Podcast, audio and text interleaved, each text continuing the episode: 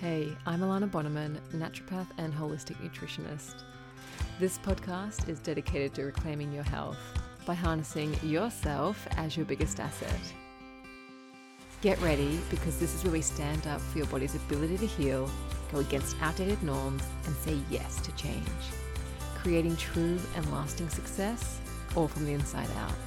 Thank you so much for being here. This is the Health After 30 podcast, and let's get started. Hello, friends, and welcome back to another episode of the Health After 30 podcast. Thank you for being here. Thank you for showing support for the show. If you haven't yet already left a review or a rating, please feel free to do so. This makes my stuff more discoverable, and I read each and every one. I see how many ratings are there, and it's such an encouragement for me, and I'm so grateful for all of it. So, today I want to talk about Halloween, or specifically, I want to talk about sugar, which is associated with Halloween. And when I was doing some research for the show, I kind of just Googled sugar and Halloween just to see what popped up. And it was surprising that so much stuff popped up about how to restrict kids or, you know, how to restrict sweets in Halloween or how to kind of make kids not eat so much sugar and how detrimental it is for the health eating sugar on Halloween. And while I wholeheartedly understand where this is coming from, I don't necessarily find it helpful. So I just wanted to make an episode and kind of talk about how perhaps we should go with dealing with so much sugar, whether that's with Halloween or any other time of the year. And I've talked about dealing with a sugar obsession in other episodes and how I struggled with this with my son. And so I'll link that into the show notes. But I guess I want to hone in really hard on how we see sugar and more importantly, how we restrict sugar. When we see sugar as bad and something which is purely detrimental and therefore we restrict it, well, we end up causing a bad relationship with sugar. This ultimately, like dieting, this ultimately leads to us craving those foods more, which will often lead to binging on sugar. You might see it in kids, you might see it in yourself. If you restrict yourself from eating a certain food when it's present, you're just going to, to devour it because it's like that scarcity. It's never really there. So when it is there, you may as well stock up on it, famine or feast. And over a long period of time, this is not helpful. So, how do we go about kind of having foods there, not having too much of them, not going overboard on them, but also not restricting these foods. How can we have sugar in our life and at the same time have it all in moderation?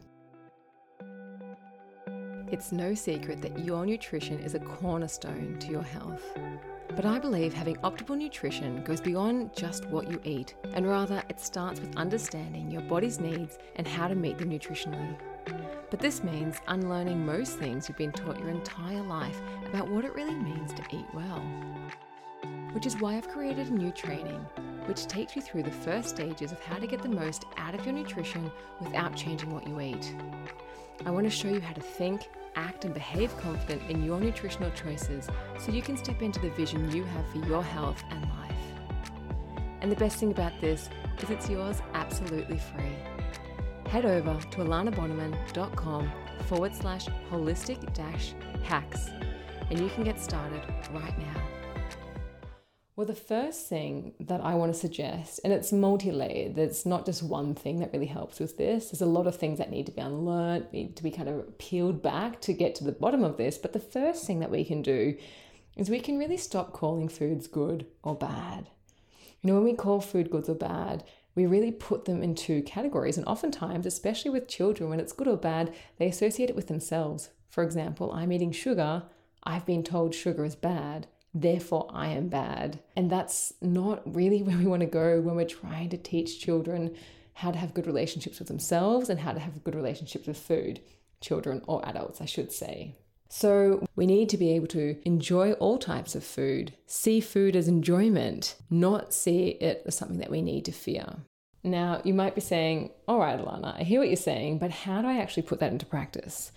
Well, next time, catch yourself up on when you're saying, Not too much sugar, it's bad for you, you can't have that, uh, it's not healthy. And trust me, I have been there before. I'm completely guilty of this myself. It's something that I've also learned from my parents and my grandparents. So I feel like without intention and practice, no one seems to be immune to this. If you've grown up through the 80s and the 90s, you probably also use the same narrative. But try and make the concerted effort to not call sugar bad, to not use sugar as a good reward for behavior or for finishing food or for doing chores. You know, don't use sugar as something that needs to be seen as good or something earned. Ultimately, whether it's a child or whether it's an adult, we want to have a good relationship with food because whether it's sugar on Halloween or whether it's an entire shopping center full of foods that you can get at any single time. We need to know how to eat for our health and also be able to enjoy foods that are there. So I hope this Halloween you're able to have a different perspective on things. It's okay that sugar's there. And I know that it's a lot, but by restricting it, by not allowing them to have it, by calling it bad, it's not helpful. You know, let them enjoy it find balance, find a way for it to be fun. And then when it's too much, just say, that's enough for today. You can have more tomorrow. It's not going to destroy their health. Thanks so much for being here. You could have been listening to anything, but you're here interested in reclaiming your health. I hope you found the episode useful and constructive.